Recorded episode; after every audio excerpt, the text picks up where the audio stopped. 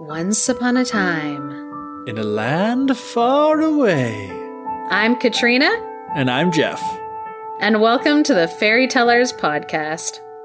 Myth, legend, folklore, fable. We explore what they say about cultures then and now, Grab a hot cup of cocoa and a comfy seat. while we retell you a thing.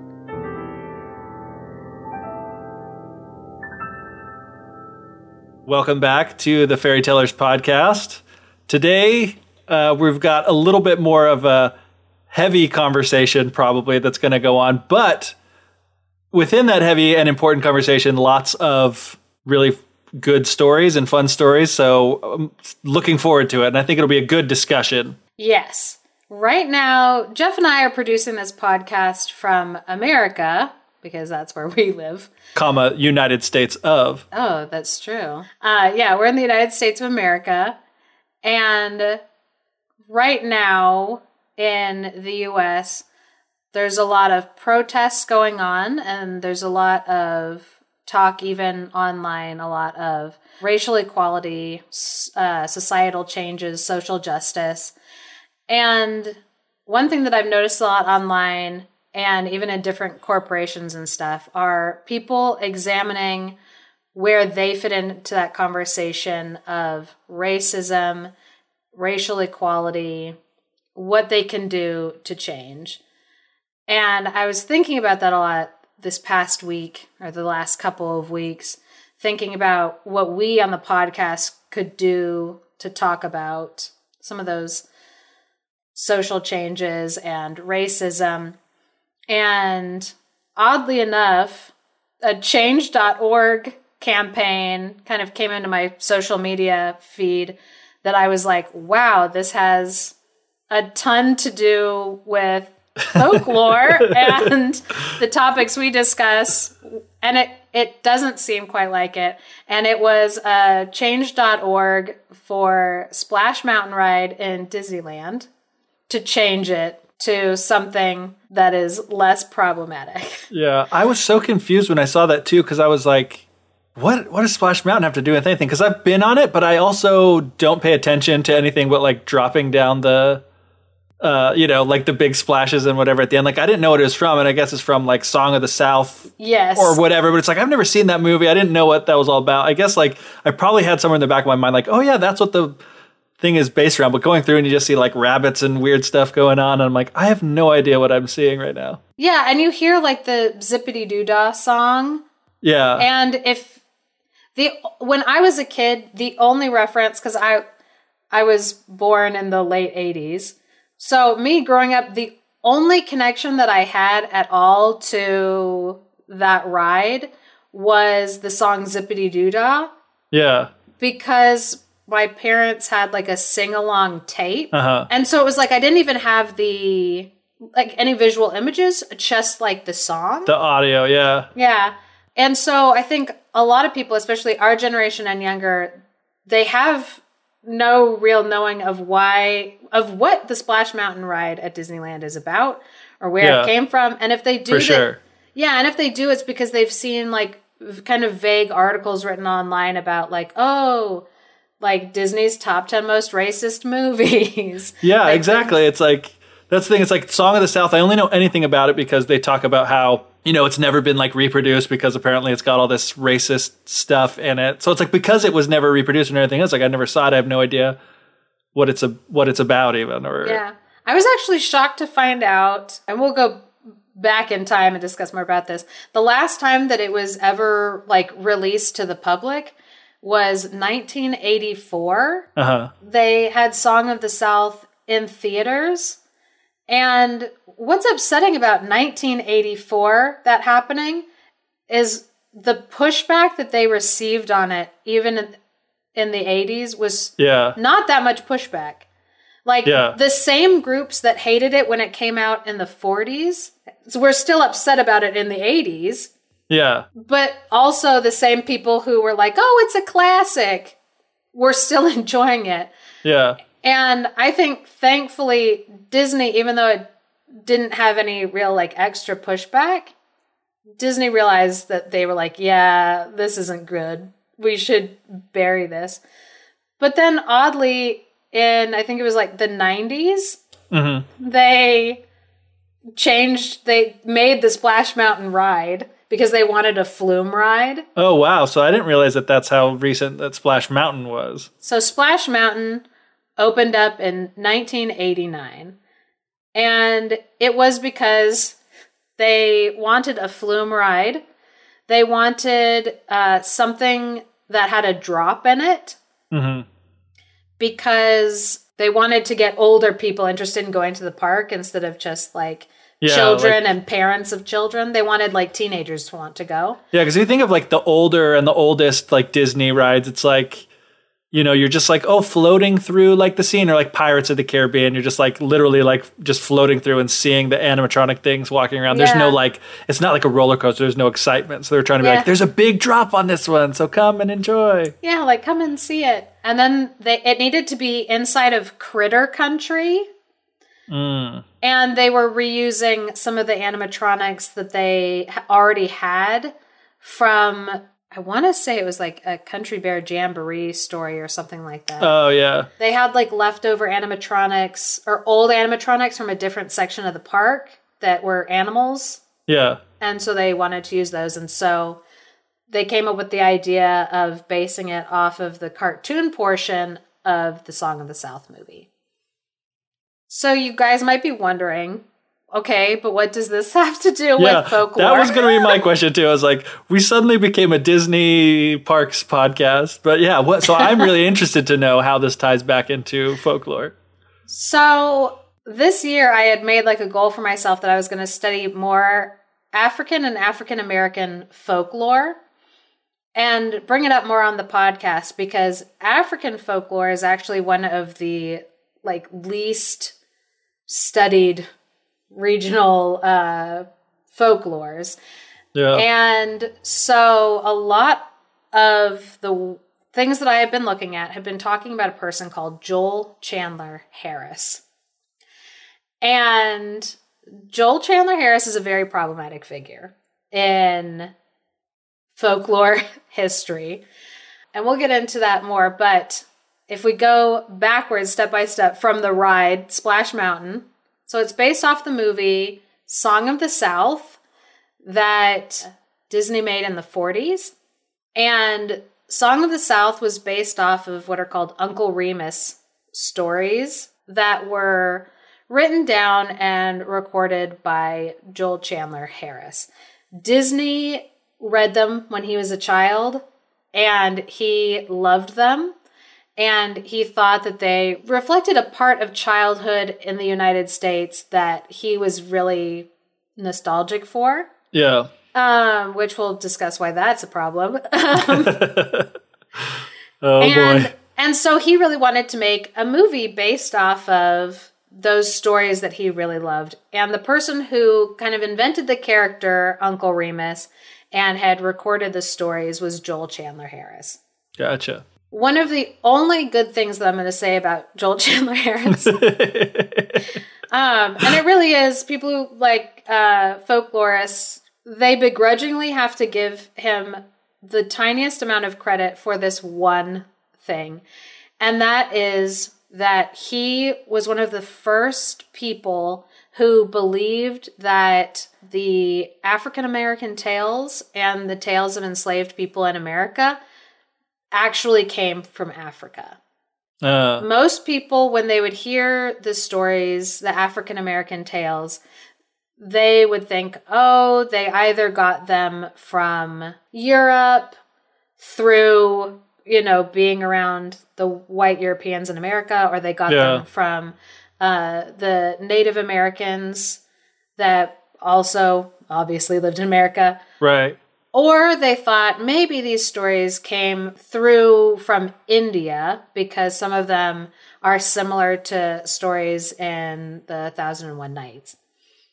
And nobody wanted to credit the stories that African Americans told with a heritage from Africa. But Joel Chandler Harris, for not, I don't think he had a lot of evidence to support his claim, except that he really did feel that the stories had originated in Africa. And it wasn't until more recently that there's actually been proof and evidence that these stories were from Africa. Yeah. And so I thought before we kind of get in too deep into Uncle Remus and Joel Chandler Harris and why Splash Mountain should definitely refab itself, I thought we would first tell a tale from Africa. It's an Anansi story. People might be familiar with that name because, like, throughout the years, kind of the most common stories that people know from Africa is of like, oh, wasn't there like a trickster spider? And it's like, yes, that's Anansi. And so Geoff is going to tell us one of the first Anansi stories. Yes, I'm excited. It's a good one. And one of the things I like about it too is the way that it starts. And maybe you'll have some insight into these kind of like beginnings and endings that they have because we have a lot of you know in European and other folklores like once upon a time stuff. But this one starts with kind of a little saying just by the storyteller, similar to Once Upon a Time. It's like a meta part of the story. Yeah. So it starts with this little quote from, by the storyteller We do not really mean, we do not really mean that what we are going to say is true. Which, besides just sounding cool, is like a cool idea too. It's like, listen, we know this isn't true, but it's fun. So here we go. So it starts off Kwaku Anansi, or as he's known to his friends, simply Spider. He goes to Nyankopon the Sky God and he's like, hey, Sky God, I want to buy your stories.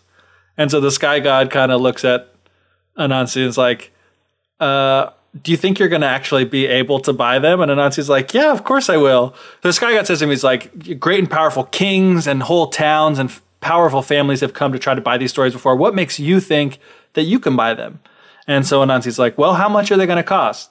And so the sky god is like, well, you can only buy them with Onini the python, Osebo the leopard, Moatia the fairy, and Mmoboro the hornets. And Anansi's like, easy peasy. I'll bring you all of these things. You know what? I'll even throw in my own mother to sweeten the deal. And so this guy goes, all right then, you know, put your creatures where your mouth is, bring the creatures to me, and we'll give you the stories. And so Anansi goes and he tells his mother this plan like, hey, I'm going to try to buy the Sky God stories by getting these creatures. And also, I'm going to give you to the Sky God as well for the stories. And she's apparently totally cool with it because it doesn't say anything about she's not. so then Anansi goes and he consults his wife, whose name is Aso. And that's one of my favorite things about this, too, is like everything has a name.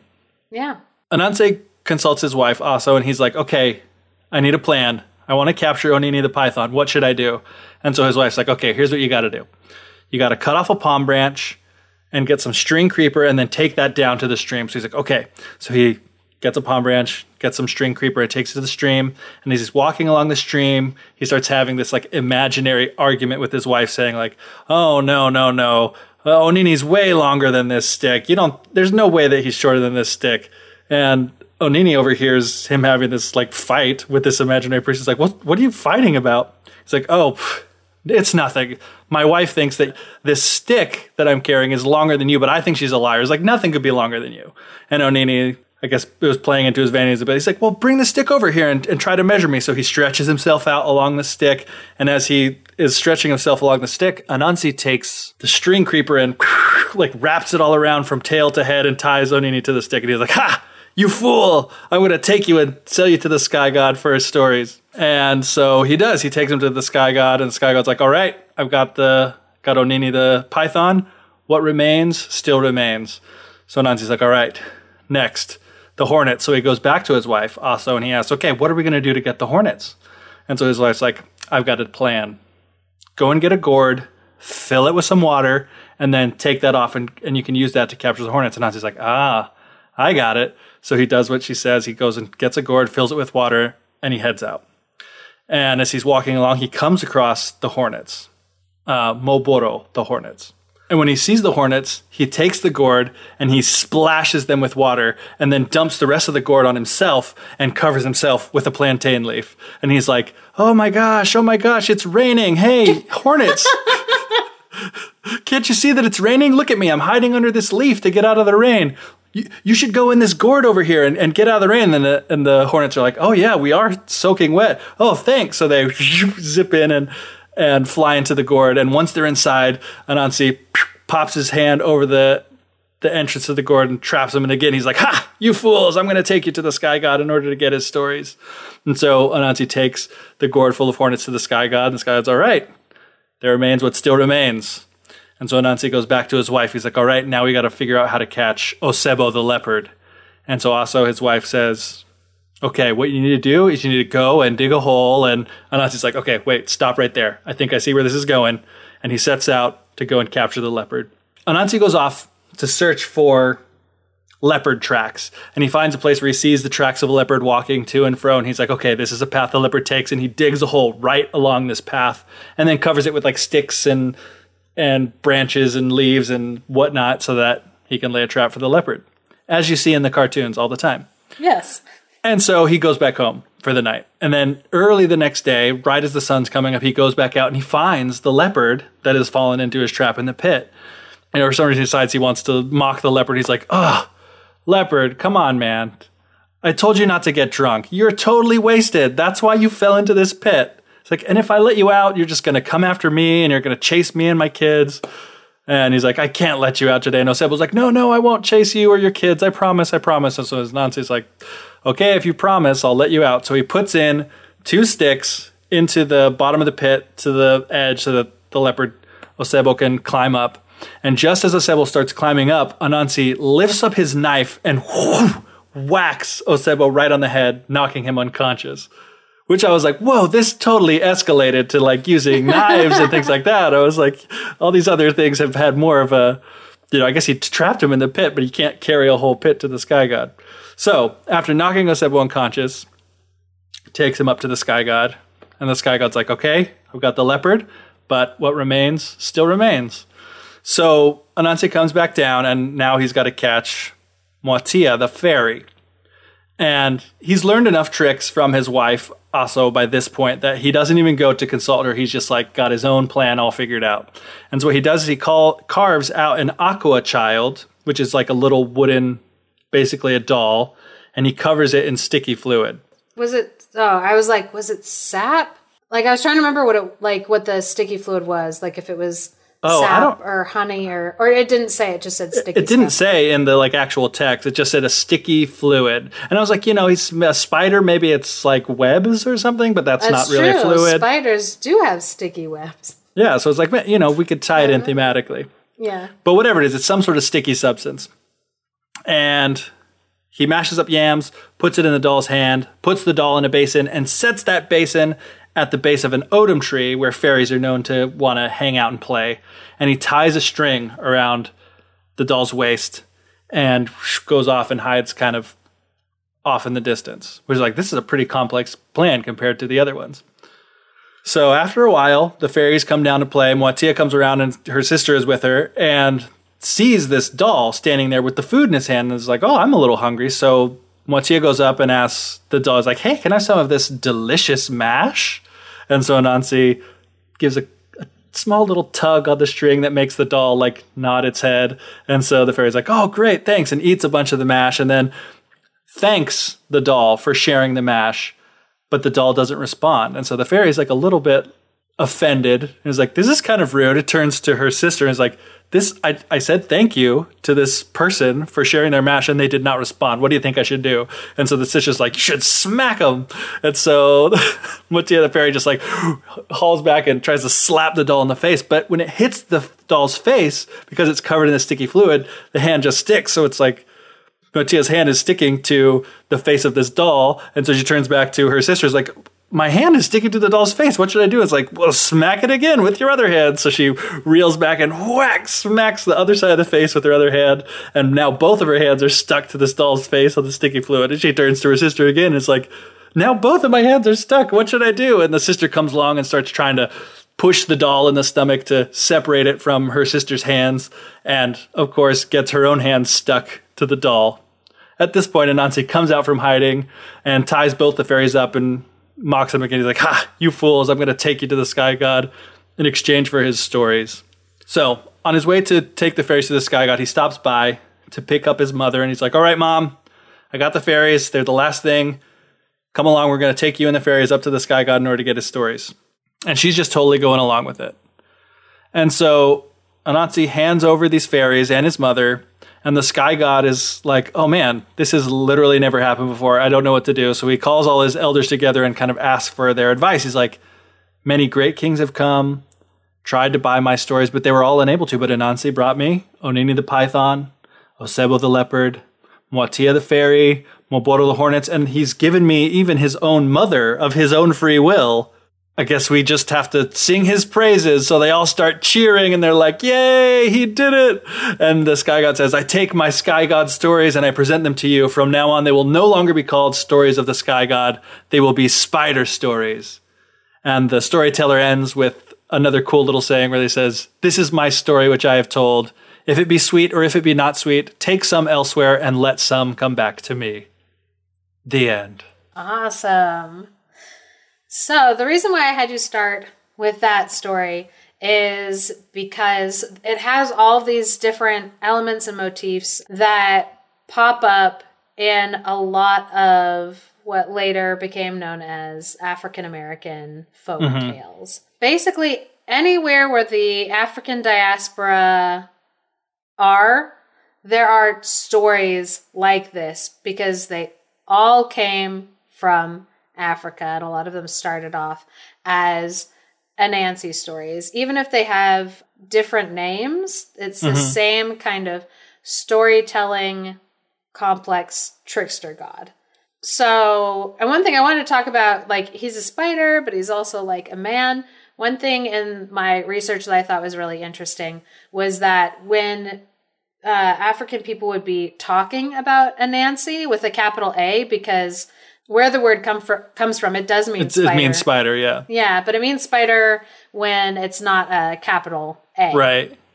So, uh, when they'd be talking about Anansi, they would say like, "Oh, he was a spider," but he was like kind of a human and a spider, and people kind of were like, "I don't know what that means." You know, like translation wise, somebody who didn't yeah. come from that culture is like, "I, I don't, I can't visualize that." And when they had people, African people actually draw what they're talking about, it really is like it's like the the face of a man and like maybe even some like bodily features of a man, but he has spider like arms, arms and legs, arms and legs. But, but they really do mean like no, he's like half spider, half man. Like yeah. it's like uh, a mix. And it's a cool visual. Yeah, and another thing that I think is really interesting about their storytelling God, and then he becomes the character in the story. Uh huh. What is so fascinating to me about that is again, we get this like tie in with storytelling and weaving which mm. it's like in all these different places where it's more tied in with like textiles and stuff. Yeah. Here, it's just so fascinating that we have storytelling, but also the imagery of like something that like weaves weaves out. a web. Yeah, yeah, that like is a creating something. That storytelling yeah. is more than just like uh like words. You're actually like creating something out of thin air, whether that's the magic of fabric making or um like a spider's web. That's cool there were so many things in this story too that I was like, uh, it made me want to do research as far as like, like I'd seen, you know, Anansi means spider, and I'm wondering if all of these other names like Onini the python and Osebo, whatever, if those are the names for the animals. Yeah. But then it was also like his mom's name is Nasia, but his mom is probably also a spider, so it was also kind of like, oh, maybe they just do have names, and like the fact they called the the sky god at one point Nyankopon, but then another time his name is like is called Nyame. Like they from then on they kind of say take him to Nyame, or they even just say Sky God. But they kind of use like Nyankopon and Nyame as like interchangeable with meaning the Sky God. So sometimes it was hard to, you know, it's like I, it was one of those things where it's like I know that there's more here that I just don't understand, and I want to understand what's going on with yeah. that. I would say without doing any research on it, the different names for the Sky God would probably be kind of like the same way that people are like like God, Yahweh, Almighty Father. Like, Yeah. so I'm like, uh, without doing any research at all on that, that's that would be like my guess. But yeah, if somebody wants to look into that, uh, they can. But yeah, there's a lot when you look at like a different culture's folklore. There's always a lot that you know that you're just not getting. Yeah. That by by not knowing any of like the back information, you're like missing parts of it. And that's Yeah. the same way that like we talk about like folklore are memes that Uh-huh. there's cultural information that's like encoded in there but like if you don't know what is being referenced back to like in the meme yeah. you don't like- understand it. yeah, you're looking at the meme, and even something like the face somebody's making in the picture, or whatever, might be funny, or you kind of get the the main idea of it, Yeah. but you don't fully understand it or appreciate it because you don't know what it's referencing like back Yeah. Yeah. to. Um, I just watched Jurassic Park for the first time. So now I understand a whole lot of memes. like objects in mirror are closer than they appear. Or they're like, that crazy son of a bitch, he did it. uh, there, man, the whole time I was watching, I was like, oh my gosh, there's that meme. And my husband Yeah. was like, this movie's been out for a very long time. It's pathetic that it took this long. It's crazy too to go into it for the first time and like recognize parts from the memes. Yeah. Because it's also no like I I love it. Like I love like Star Wars memes and whatever memes. But then like when you go back and watch the movies or like Lord of the Rings memes, you go back and watch the movie and then it's kind of like, oh, that's the part from the meme. It was like, dang it, it kind of takes me out of this movie that I love so much because I'm thinking about this other thing that I love that are Yeah. so necessarily intertwined. But I wish I could, you know, disengage from one half and the other when I'm, you When know, watching the enjoying the movies. movie, yeah. Exactly. But Uh, anyway, Yeah. So anyway, when people outside of the culture are the ones recording the stories, and again, we've talked about this before, that like if somebody outside of a culture is the first one that is recording the stories, they are always accidentally putting themselves or their Yeah. values or whatever inside of the story. They're reflecting back like on themselves. yeah. Um and This part doesn't thing- make sense to me, so gone. As I was doing my research, there were a couple essays that I was reading in the book, The Annotated African American Folk Tales.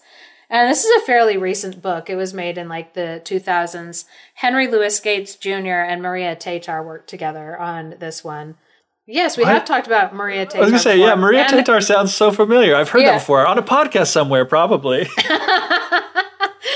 Because I'm like, she comes up a lot because she's a folklorist that's done like a lot of work. Um, we've referenced her in several of the kind of Beauty and the Beast based um, oh, gotcha. ones because she's written a lot of books and done a lot of research. And so she worked with Henry Louis Gates Jr., and that name should also. Yeah, why does that? So the name Henry Louis Gates Jr. should sound familiar to people. He is an African American scholar, um, literary critic. He also was the host of PBS's show Finding Your Roots. Ah. So if you've ever seen like uh, Anderson Cooper being told about how his family owned slaves in the past, the person who was breaking him that news was Henry Louis Gates Jr. yeah, wow. So they really had like a dream team come together on this book. Oh yeah, like Maria Tatar and Henry Louis Gates Jr. Yeah, um, and as I was reading the book and several of the essays that they were writing out, they pointed out something, and I believe it was Henry Louis Gates Jr. essay at the beginning that I was reading when he pointed out that even though it is very problematic and difficult that um, usually it was white people going in not not scholars not folklorists not anthropologists just white people who wanted to collect stories and sell stories Yeah. um, from other cultures even though there are a lot of problems with that and it it means that they aren't getting really good copies of the stories Mhm. They still are capturing enough of the story that researchers can go back and find those elements and proof of like elements and motifs and uh, tale Yeah. types within the stories, even if the stories themselves have been somewhat mangled by the people who were writing them not really understanding what they were writing Yeah. Um, or like how important what they were writing because those people weren't privy to the information of like the cultural context Uh.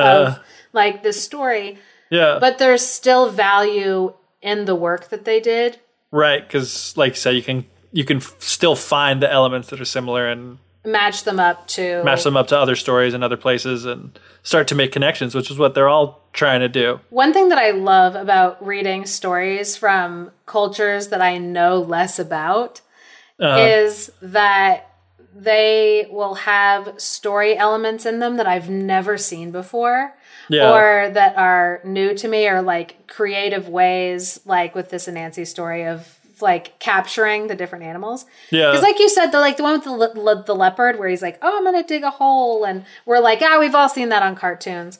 yeah. But I absolutely love the one with the snake where he's just like, "Oh, my wife thinks that uh like the Yeah, that, stick, that is, the longer stick is longer than you. you. It's like, oh yeah, well I'll just stretch myself out along. I was like, yeah, I've never seen that before. That was really cool. Or even the like splashing water like on himself. Yeah. And like the hornets. hornets. It reminds me of those videos where somebody like throws a towel on top of Oh. somebody in the store and on themselves. and on themselves, and then, and then they pull it off, and they're both looking around like, "Who's throwing towels Like, was around that here?" you? yeah. That's exactly what now the- we know where they got the idea from, Yeah, from Anansi throwing like water on people.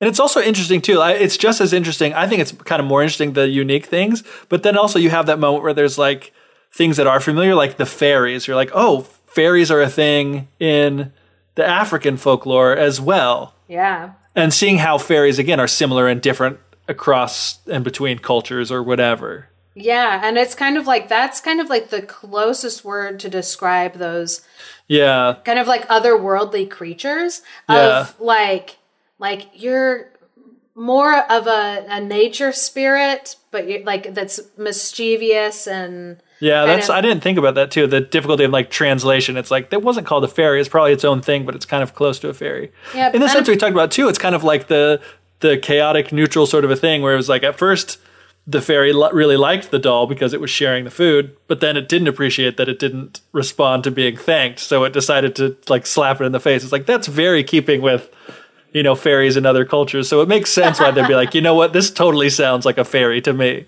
Yeah, and that's uh they also apparently there's like a, a dwarf kind of equivalent also of like a like a an earth like an earth creature that Uh-huh. like like dwells in the earth. And so it's interesting how it's like the same type of imaginary beings Yeah, seem to appeared. like pop up. Because I mean we've even talked about how like that concept of fairies and like fairies that belong to like a tree or like a tree spirit yeah, were found like like all over yeah, the world.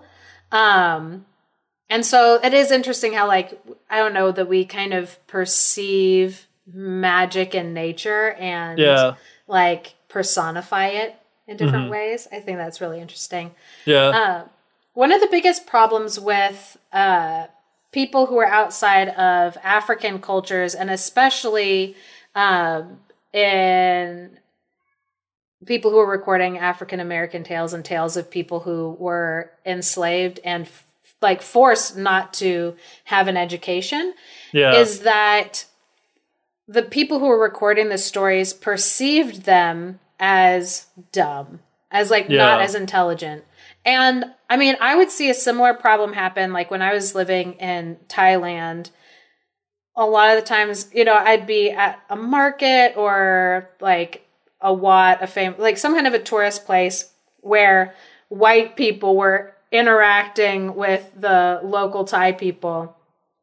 And the white person would be getting frustrated because they would think that they were talking to like someone who was stupid and not understanding what they were saying because the person that they were talking to english was their second language. So their Yeah. english didn't sound as good as the like white person's english. And so they would be thinking like why is this thai person so dumb? And it's like they're not dumb. They speak two languages. Yeah, like the the fact that there's that that divide where they're like, "Oh, your English doesn't sound as high or educated as mine, therefore you must not be a very intelligent person." yeah. And it's like, oh, that's it's so wrong to Yeah. like think that way. And it's frustrating to see it like still happening today that there's that like misconception. And so the people who were recording these stories at first, you know, they didn't see a whole lot of value in them except that they were exotic, they were new, they were different, but they didn't see the depth in them because they perceived that the people they were collecting them from were intellectually beneath them. Yeah. And what people are finding more and more as they're studying them today is just how complex the system of folk tales are. Mm-hmm. For instance, there's this whole section that we're probably at some point going to do a podcast episode about because I absolutely love these tales. Um, they're called dilemma tales. Okay. And basically, what they are is they would be stories that s- people would be sitting around in a group telling these stories. Somebody would say a dilemma tale. And the purpose of it was to introduce a problem and then force the community then to have a conversation about the problem and they would all discuss it amongst themselves to figure out like what their values as a community were like what they valued the highest and therefore how the story should end Yeah. or like you'd have a story where like three people worked together in different ways to like save a person's life but Uh-huh. only one of those people could be rewarded like the leader's daughter or something as a reward for doing this and they would say like which person deserves the daughter at the end of the story yeah. because of what they did to save their life and so the community Right. would have a discussion about like the dilemma and the story then was just a vehicle for the community coming together and discussing where everybody sat values wise and what they Right. want to have like as a community Yeah, that's Which- really cool. yeah, that's using story as like a very powerful tool. Another thing that they're finding inside of the stories is that their stories usually have a lot of contradictions like within themselves. Um characters that are having conflicts within themselves or even um just contradictory conflicts theme wise. Mhm. And again, like those stories were being used to bring the listeners into discussion with their values, with how they would solve a problem. And then there are some stories where one character would be facing trials, and those trials represented the trials and problems that we all hold within ourselves. Fighting wow. fighting the good and the bad that's within Yeah. each of us. Yeah. And so the the idea that African stories were like, oh, these are just quaint little exotic tales about animals from far distant lands. Like, no, stupid. like, Yeah. they just were not like understanding like the depth in these stories because they were outside of the um, culture Yeah. one of the characters that remains one of the most complex characters is Anansi. Mhm. Because a lot of the times, Anansi was being used as kind of a stand in character to represent humanity and Ah. like the issues like within humanity.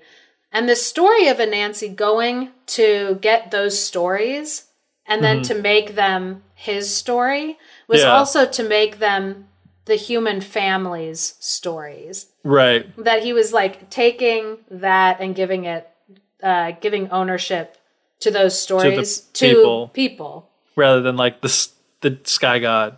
Yeah, that and that that power to create was like given to To the people. The people.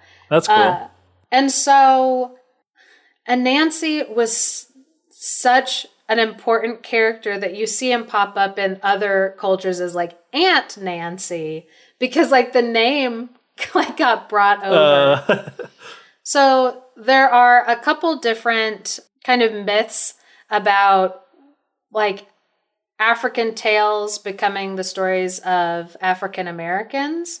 mhm. One of the myths, and that a lot of people, especially at the time when they were saying, "Oh, none of these stories came from Africa. They're all like the stories of America, the the native peoples of this land."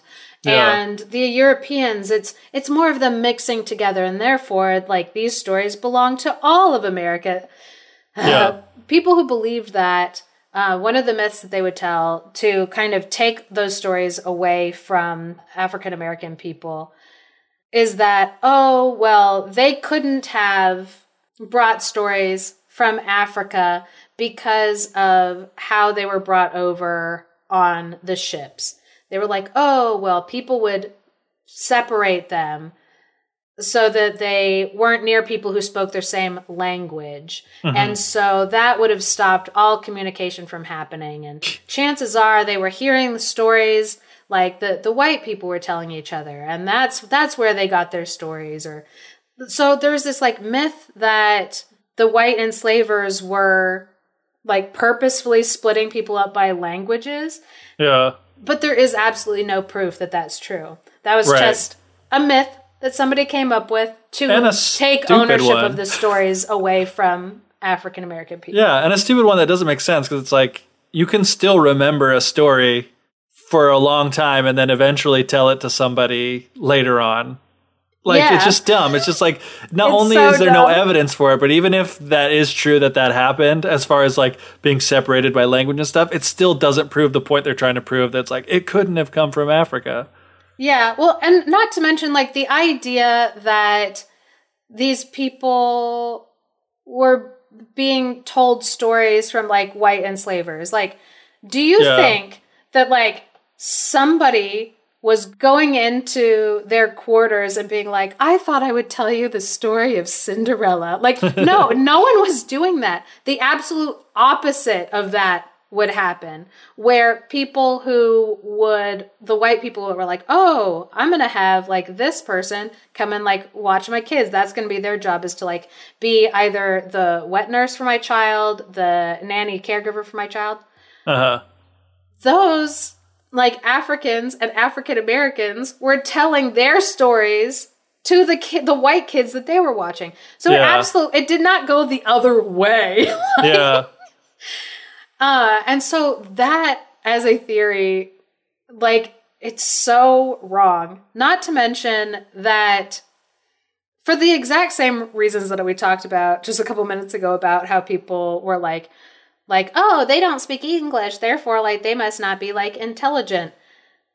That same kind of mentality also went the other way where like the white people in the south didn't really fully understand language dialect any of that. Hmm like they to them all of the people that were being enslaved came from the same place must all have like the same language and background Yeah. so the idea that people were splitting up by language so that they wouldn't communicate with each other like it's there's no evidence of that happening Yeah. and we've talked about this before about how stories can travel so far because they are so lightweight. Like they are in the mind of whoever is carrying them. hmm And the exact same thing was true when they were forced on those boats to America. The African people still had the stories because they're within you. Your culture is buried deep within you. Yeah. The songs that you know, the the things that you've already experienced like in your life, you carry those cultural things with you. Yeah. And of course, that was one thing that they had to share with each other when they did have time to be together. yeah. So, Anansi was a character that traveled very, very well. And because it was a character that could so easily slip into different stories, hmm and he, when I said earlier, like he's very complex, I mean, like in the story, sometimes he's a good guy that you're like rooting, rooting for. And Yeah. sometimes he's making choices based off of selfishness and greed Yeah. in the same way that all of us are complex, where sometimes we are making a right choice for a good reason, uh-huh. and sometimes we are making a right choice for a wrong reason, or we're making wrong choices, choices for, for, for sure the wrong reasons. reason. we're all complex, and that's why Anansi was such a complex character. And what Anansi became in the African American folklore was Brer Rabbit or Brer Rabbit. It stands for Brother Rabbit. Hmm. And I never knew that. Yes. So Anansi, and it's just in this, like, just in like the South, because if you go to like Jamaica, it's a different name, different Yeah. places, and snuck into different stories. But Brer Rabbit became Anansi. But Brer Rabbit also represented the African people. And every time you have a predator that needs to be outsmarted in a story, the predator are white people. hmm They're enslavers. And the reason is because rabbits are helpless prey. And it reflected that same helplessness that the people felt. But Yeah. also, Brer Rabbit was like Anansi, where he was a trickster. He was smart. He could outwit. Uh-huh. And those stories became a way for them to discuss things that they wanted to maybe do to the their enslavers yeah. or just kind of like wish fulfillment yeah. That they could even be talking about in front of Yeah. white people and, And still have no have it hidden. Yeah. Exactly. It's like, oh, it's a story about a rabbit and a hunter. Yeah. They even sometimes could use the stories to communicate with each other plans that they had for helping each other Oh, cool. um, escape enslavement yeah. or various things like because they had this like cultural code that Yeah. they could use and so these stories were so important and uh, just a quick aside i do want to say not all african american folklore has to do with slavery one thing that has been super upsetting about the uncle remus stories is that all that most white people know about African American folklore in the United States is the Uncle Remus versions of the story, which is very upsetting because they were appropriated by a white man, Uh, Joel Chandler Harris. so, I want to talk now a little bit about Joel Chandler Harris. yes. So, Joel Chandler Harris was born in 1848, and he was born to a single mother. He was actually named after just the doctor that delivered him, um, Joel. and his uncle's name was apparently Chandler, and his mother's name was Mary Harris. So, Joel Chandler Harris, and he was just named after the doctor. And apparently, Joel Chandler Harris was very sensitive to the fact that he was an illegitimate child. Mhm. And he, there were a lot of things about his childhood that I'm like, that it is very sad. Because he did grow up, uh, his mom was an Irish immigrant. He grew up poor. He apparently had red hair and he had a stutter, which his daughter later said like oh and because of those things he really he really felt for the black people in his life which i'm like no. Having a stutter is not the same as being enslaved. That's Yeah. not like it's really frustrating reading the things that either joel chandler harris said about himself or that his daughter said about him. Uh, because uh, like everything he says it you're just like you, you're so wrong. Uh, huh. it's so absolutely wrong. Um but anyway so he as he was growing up the thing that was kind of the saving grace i guess for um his life and his future achievements was that they did he and his mom did get a lot of help from prominent white people in their town. Uh, a doctor, not the doctor that he was named after, but a doctor had a cottage in the back of his property that Joel Chandler Harris and his mother lived in when he was growing up. And later, when he was a teenager, he was a printer's devil, which I did not know what that uh. meant. So I looked it up. So a printer's devil is basically it's being an apprentice, except that you're not apprentice. You're basically doing all of you're not learning how to do the job. You're Just assisting and doing yeah, you're just being sent on a lot of errands, running around, cleaning like without being up. on the path of like becoming a printer. Like here I am apprenticing you in a way that I'm training you to become a printer on your own. It's like no, we know that you're never going to be a printer, but I need someone to do these things. Yeah, it was basically just the like child labor to just make him do stuff. But uh, Joel Chandler Harris got to live on the property or in the house of the printer who uh, the publisher of that newspaper. Yeah. And it was there that Harris got to meet the people who would later tell him the stories that would become his books of Uncle Remus. Um, so this is a quote from Julia Harris speaking about her father, Joel Chandler Harris. She wrote, when the work and play of the day were ended and the glow of the light would not would be seen in the Negro cabins, Joel and the Turner children, the publisher, his last name was Turner, would steal away from the house and visit their friends in the slave quarters.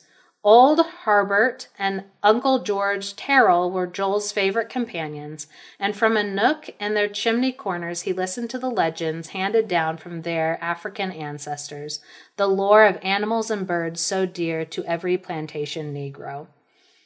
So there's a lot of bad things about the quote, but uh, one thing that I do appreciate is that they named two people Old Herbert or Herbert, it's H A R B E R T, and Uncle George Terrell, because those were the people whose stories um, Joel Chandler Harris appropriated Yeah.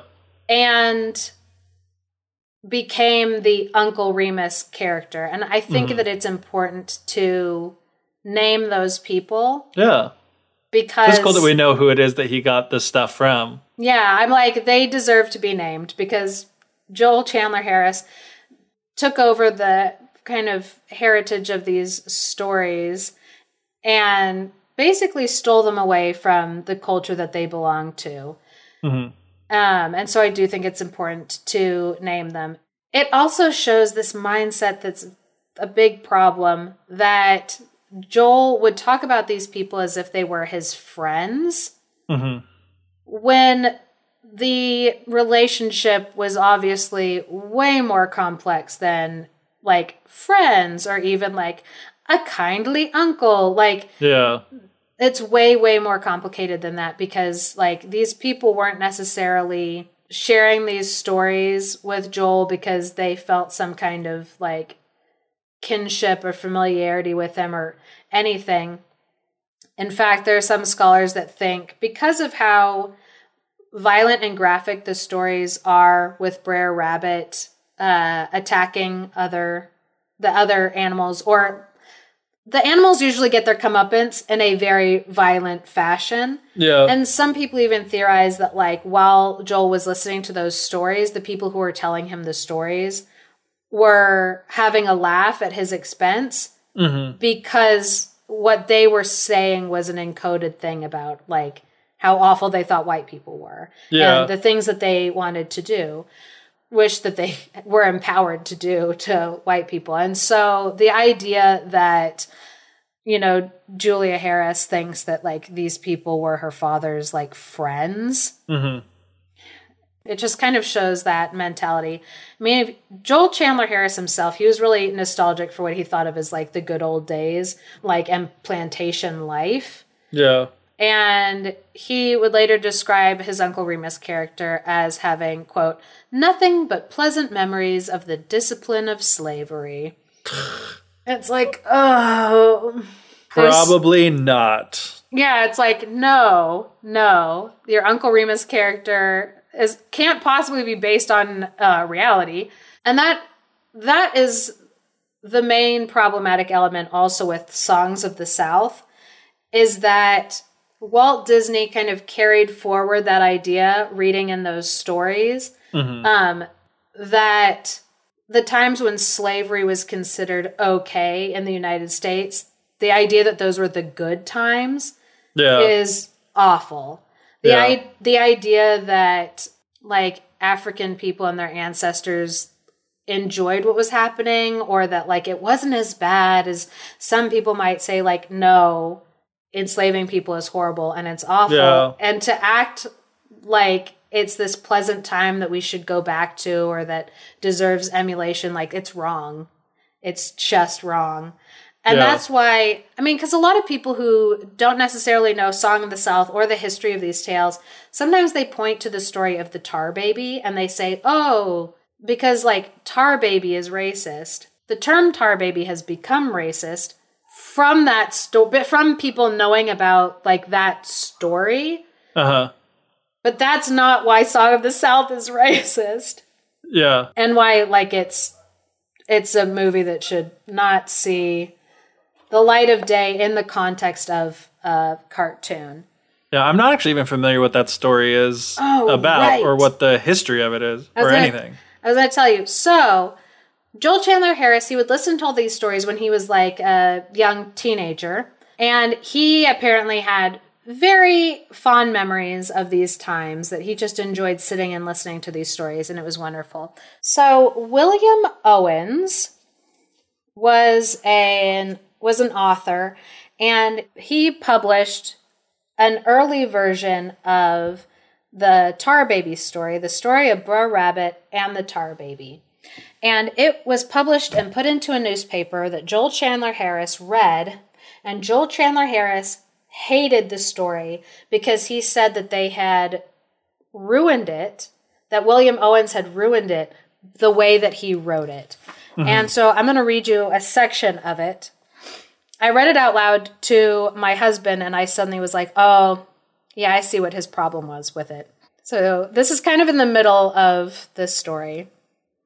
Brer Rabbit, who has as little regard for truth as for honesty, replies, attempting to throw all the blame upon the deceitful maiden by whom he had been entrapped, not even suspecting yet, so we are to infer, that she is made of tar instead of living flesh. He declares with all the earnestness of injured innocence that he was passing by in the sweet, honest moonlight in pursuit of his lawful business, when this girl hailed him and decoyed him into giving her a kiss, and was now holding him in unlawful durance. So that was a section of very flowery language. Yeah. It sounds to me like almost like some of the later writings of like Grimm fairy tale books where they were like, oh, we want to like spice this up, make it sound more literary. Yeah. So because this sounded so literary of a like a European literary fashion, Right. Joel Chandler Harris was like, no, the way that they wrote it completely robs it of the way that it sounded to me when I heard a black person tell the story. He doesn't mm-hmm. use the term black person. I want everybody to know because I, I don't want people to think that he didn't say other things. Um, but he he was like, it doesn't sound the way that I remember hearing it from a black person. And so he did what can only be described as literary blackface. And he decided that he was going to rewrite the stories in the way that he felt black people talked. Except it is absolutely just a minstrel, blackface, literary mess Yeah. because he was like, "Oh no," I, I'm, I'm like, I don't even want to try to like read what the way that he wrote it because like it only will come out sounding racist. Yeah. The way that because it, uh, it's it's bad, and it's frustrating too because at the same time we've talked about Zora Neale Hurston. Uh huh. There became a writing style called I think it the Black Vernacular literary tradition. Uh huh. and they write and Zora Neale Hurston she did this where she, the when she wrote down the stories she wrote it as the people were speaking it Mm-hmm. the difference between the way that she wrote it down and the way that Joel Chandler Harris wrote it down I feel like can only be explained as like You know when comedians would pretend to sound like a Chinese person and they would just make offensive Chinese Noises. sounds? Yeah. Right. Like I'm doing air quotes because it wasn't it's like the difference between that and just like an actual Chinese person talking. Like, Yeah. because he wasn't necessarily representing the actual way that black people talked. He was writing a stereotype of what, Of what he, he felt thought. they Yeah. sounded like instead of the actual like African American vernacular English, Right. which is like a real thing. Yeah. And Zora Neale Hurston, because she herself was an African American and grew up around people who spoke African American vernacular English. Yeah. She, knew. Yeah, she knew how to write it down to where when you're reading it, it sounds like the way that her family talked. Yeah. As opposed to what Joel Chandler Harris did, which was just take the stereotype of black people and knock it up for the Like What the he felt- dramatic effect of the story. exactly that he felt like, oh, this is what it sounds like to listen to a black person tell a story, which is so it's so wrong. Yeah. So, and then not only did Joel Chandler Harris take these stories and appropriate them out Yeah. of like away from the culture that they belong to, he also made really good living from it. hmm He made a lot of money making like book after book after book. And what that also did was it took these stories that belonged to this group of people and it it made it be part of other people's childhood who like I'm just going to say like didn't deserve those stories because they didn't appreciate them. Right. One of those people being Walt Disney. Right. Because like Walt Disney then grew up hearing those stories and felt like, oh, this belonged to my childhood. This should belong Yeah. to all like white American childhood because it's this like nostalgic feel good stories that are Yeah. framed around this old black man giving these stories to a little white boy in Uh-huh. in the in the frame narrative of Joel Right. Chandler Harris's book. And so Walt Disney decided that he was going to basically do the same thing. And there was, For a modern audience. yeah, It's like, oh no, Walt. well, no. And I want to read this is a quote from Alice Walker, who wrote the book The Color Purple and a lot mm-hmm. of other books. Right. And in this essay called Dummy in the Window, she wrote a little bit of what it was like for her going to see Song of the South when she was a kid growing up. Our whole town turned out for this movie black children and their parents in the colored section, white children and their parents in the white section. The film was vastly alienating in two ways not only from the likes of Uncle Remus, in whom I saw aspects of my father, my mother, in fact, all black people I knew who told these stories, but also from the stories themselves, which passed into the context of white people's creation, the same white people who, in my real everyday life, would not let a black person eat in a restaurant or through their front door, I perceived as meaningless. And so, to her, as a black person, these stories that she had grown up hearing from like her parents because they were part of her heritage as an African American. Hmm she then had to like go in a theater and watch these stories be given to white children as if they were part of their heritage.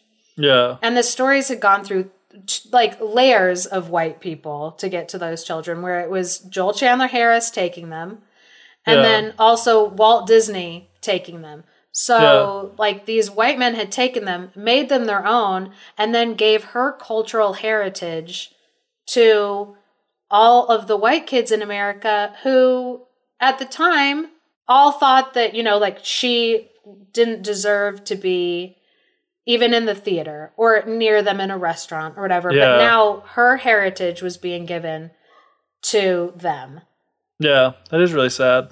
And here's another quote from Alice Walker because I I realize you and I are just two white people and so we don't have Yeah. like the black representation to say like how that would feel and what it feels like now in America. So, another quote from her essay, Dummy in the Window. The worst part of being in an oppressed culture is that the oppressive culture, primarily because it controls the production and dispersal of images in the media, can so easily make us feel ashamed of ourselves, of our sayings, our doings, and our ways. And it doesn't matter whether these sayings, doings, or ways are good or bad. What is bad about them, and therefore worthy of shame, is that they belonged to us. Mm-hmm. And the way that Joel Ha- Chandler Harris presents Uncle Remus and these stories is just kind of the like, oh, look at the quaint way that African Americans tell stories. Like, look at their their English that doesn't sound like our English. Like the way that they are, the values that they have, they're not the same as ours. Look how quaint they are. hmm And Walt Disney like took that, amplified it, and showed it to the world Yeah. in Song of the South. And um like I can't even imagine what that would feel like. And one thing that I appreciate in this book, and I do think if people are interested, it is a thick book and it's full of essays and stories. Um, the annotated African American folk tales. There is such like a rich cultural heritage available that was that are from African Americans that the world can enjoy and appreciate and study. In one of the essays uh, inside the annotated African American folk tales book that everybody should go out and get, they talk about how these stories can be reclaimed and how they are being reclaimed by African Americans and different storytellers today, like Toni Morrison and Alice Alice Walker also did work to do that. But there are lots of storytellers who can reclaim these stories and take them back from what was happened to them. And so I actually appreciate that the Disney company has stopped putting out Song of the South, that they are saying that they're not planning on putting it out there. I disagree with the idea when people are like, "Oh, but it should still be available available for quote unquote like educational purposes." Because I'm like, "No, people who are actually studying it for educational purposes, they can find it just easily." hmm like there are places where you can hunt it down and find it like online at different periods of time there's enough written about it and recorded about it that people who are studying it for educational purposes can look at it and tell you where the problematic elements are in it Yeah. I feel like the people who are saying that, like, oh no, it should be made available for like other people to see for educational pu- purposes. Like, no, no, that's it's a bad argument. And I'm glad that Disney is kind of not pushing the Uncle Remus stories out anymore because it gives space for those stories to be forgotten in that context. hmm And that then creates space for people to come and give them a second life that they deserve through the lens of African American authors. Yeah. That is a really interesting and kind of complex thing to think about, especially like in the context of a podcast where we retell these stories in our own way and share them with people. Like to always be conscious and thinking about which we I think we we try to Yeah. always, you know, being conscious of like where did the how did I get this story? Who recorded it first? What lens is it being presented to me through that might be altering, you know, what's going on? And I think it is great, like you're saying too, is like the importance of being able to forget it is so that we can experience it. Like for like I've never seen this song of the South. I could see stories that were from there, but from a way that actually come from the the right culture and get to experience it more fully without I don't know. I'm not I don't know what I'm trying to say, but Yeah, that you're you're like glad that there is that that gap so that we can uh, reuse them. Oh, and you had asked earlier, you were like, "Oh, I don't think I really know the story of like Tar Baby that well," and then I like went off on who took it from who and stuff, but I never really like told the story of Tar Baby. So very quickly, because there are lots of lots of different uh, versions and variants like on the story, and the thing that connects them together is this idea of it's two things the the sticky figure which can be sticky for a number of like different reasons so the sticky figure and then also the outwitting to get away mm-hmm. so there once was a fox who was trying to get Brer Rabbit, Brother Rabbit, whatever you want to call him, the rabbit figure, the hare, the trickster hare, which also is there's stories in Africa with a specifically a trickster hare. So, yes, this story goes back to Africa. Which I'm like, thank you, I guess, Joel Chandler Harris, for believing that and pushing that idea like at one time. That's really the only thing we can thank him for. Um, it's a problem. But anyway, so Wolf was trying to catch a hare, and so he dressed up a sticky figure, whether with honey, which I guess now the the ride Splash Mountain, they never show a baby made out of tar. They only show the rabbit caught in some honey. Mm. And so even that they're trying to like distance themselves from what was the stories that were told within Song of the South. They told three different tales in Song of the the South through cartoon animation. Mm-hmm. Anyway, the ride wants to distance himself from the image of a baby made out of tar because it has become an offensive term because people have turned it into an offensive term since that point Right. be referencing back to that Uncle Remus story. So that racist term is complex too because Yeah. it was not intentionally, or at the time that it was written, it wasn't ever meant to be a To racist. be term. racist, but it just became that along the way. Yeah. Which I absolutely, because people have asked me, like, do you think that tar baby is a racist term? And I'm like, it is because language means something. And if it means something today, it doesn't matter what it meant in the 1800s Yeah. if what it means right now is racist. So it's like, yes, like it is. Don't ever call somebody that. So, anyway, the wolf makes a sticky figure. Sometimes they make it in like the figure of like a woman because I guess that's like more alluring. Uh-huh. In the Uncle Remus story that he wrote down, that Joel Chandler Harris wrote down, it is a female rabbit, it seems like. Uh-huh. But in Song of the South, it's not. Um, but anyway, makes a sticky figure, and the rabbit comes along and says something like, "Oh, how do you do, miss?" And the like figure doesn't say anything back. And then they're like, if you don't say hi to me, I'm going to slap you in the face. And it doesn't say anything, obviously, because it's just a doll. and then they slap it, their hand gets stuck. Ah, they slap it again. Oh no, both hands, they headbutt it. Oh, its head stuck. Now they're pushing on it with their feet. And pretty soon they are just like held in this blob. So then along comes the wolf laughing because he caught them, uh, or caught the rabbit that he had wanted to catch. And then he's like, Oh, I'm going to cook you in a stew, or I'm going to beat you to death, or whatever. And whatever the threat is, the rabbit is like, like, oh, good. I'm so glad. I'm so glad. I love being cooked like in stew. That'll feel really good to be cooked in stew. I was scared that you were going to throw me in the briar patch. And then the wolf is like, oh, well, if that's what you don't want me to do, then that's definitely what I'm going to do to you. Throws him into the briar patch, and then he laughs, like, You're so stupid. I was born in a briar patch. And then, like, runs off. So he was able Uh-huh. to, to out- outsmart. outsmart their captor. And that's really quickly a bunch of different versions of Right. that of story, all globbed together because I am like, nope, the fastest way to tell you this story.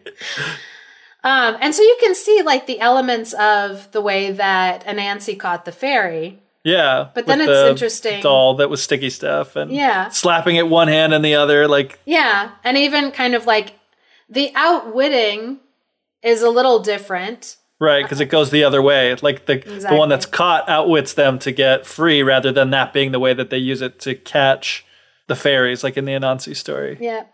And unfortunately, the thing about studying these types of African American folk tales is that the culture that created them, that changed them from the way that they were in Africa, the culture that changed them was a culture of people who had been forced into enslavement. Yeah, And so the stories, not all of their stories, I really want to stress that because sometimes it gets boiled down to this one thing and that that's the only thing that those folk tales have to offer and it's not. yeah, But a lot of those stories they they have been changed and put through a lens of enslavement because that's what was happening in the culture and they were changed and affected by the people that that had happened to. yeah, And so what's it's so complex because it's like it's beautiful that those stories were able to give a people a sense of collective culture, yeah, but it's as beautiful it is, it's it's a human travesty. Like it it's yeah, h- horrible that it that it had to happen. As beautiful as it is to say like like oh it really like something beautiful came out of something horrible. It's like but the horrible thing shouldn't have happened. Yeah, even if something beautiful was created out of it beautiful things get created out of not horrible things happening. I think yeah, I, I would have liked to see a world where you know that hadn't happened. But that's not the case. but that is not the case. And so, as nice as it would be to like end a, uh, like the podcast on like this positive note of like, but look at all the beauty that was created out of like this like enormous centuries long human rights violation.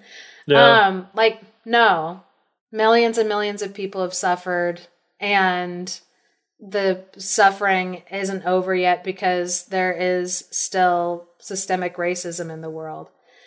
So, I guess the thing that I would want to add to the conversation that's currently happening in the United States is that there's a lot of reflection that needs to go into any system that you are within or any company that you're in, any like academic principle that you study, there is stuff to be looked at and analyzed and changed. And it's really interesting to me that the way that our podcast right now got to the discussion that we're having is because people are looking at places like Disney and being like, what can you change to do better? And I absolutely do think that if they want to fully bury Song of the South, they need to just they need to do it. Thank you for listening to The Fairy Tellers. If you are enjoying what we're doing, please support us by leaving us a review or share us with your friends. Special thanks to Andrew Forey for our music and Clarice Inch for our artwork. If you are a dreamer, come in. If you are a dreamer, a wisher, a liar, a hoper, a prayer, a magic bean buyer, if you're a pretender, come sit by my fire, for we have some flax golden tales to spin. Come in, come in. Invitation by Shel Silverstein. You were saying the name of his mother that he was bringing her, which I think is hilarious. that he's like, also, here's my mother, just for good measure. Yeah, it's, like, no one asked him for his mother, but he's like, I'm going to bring her along anyway. So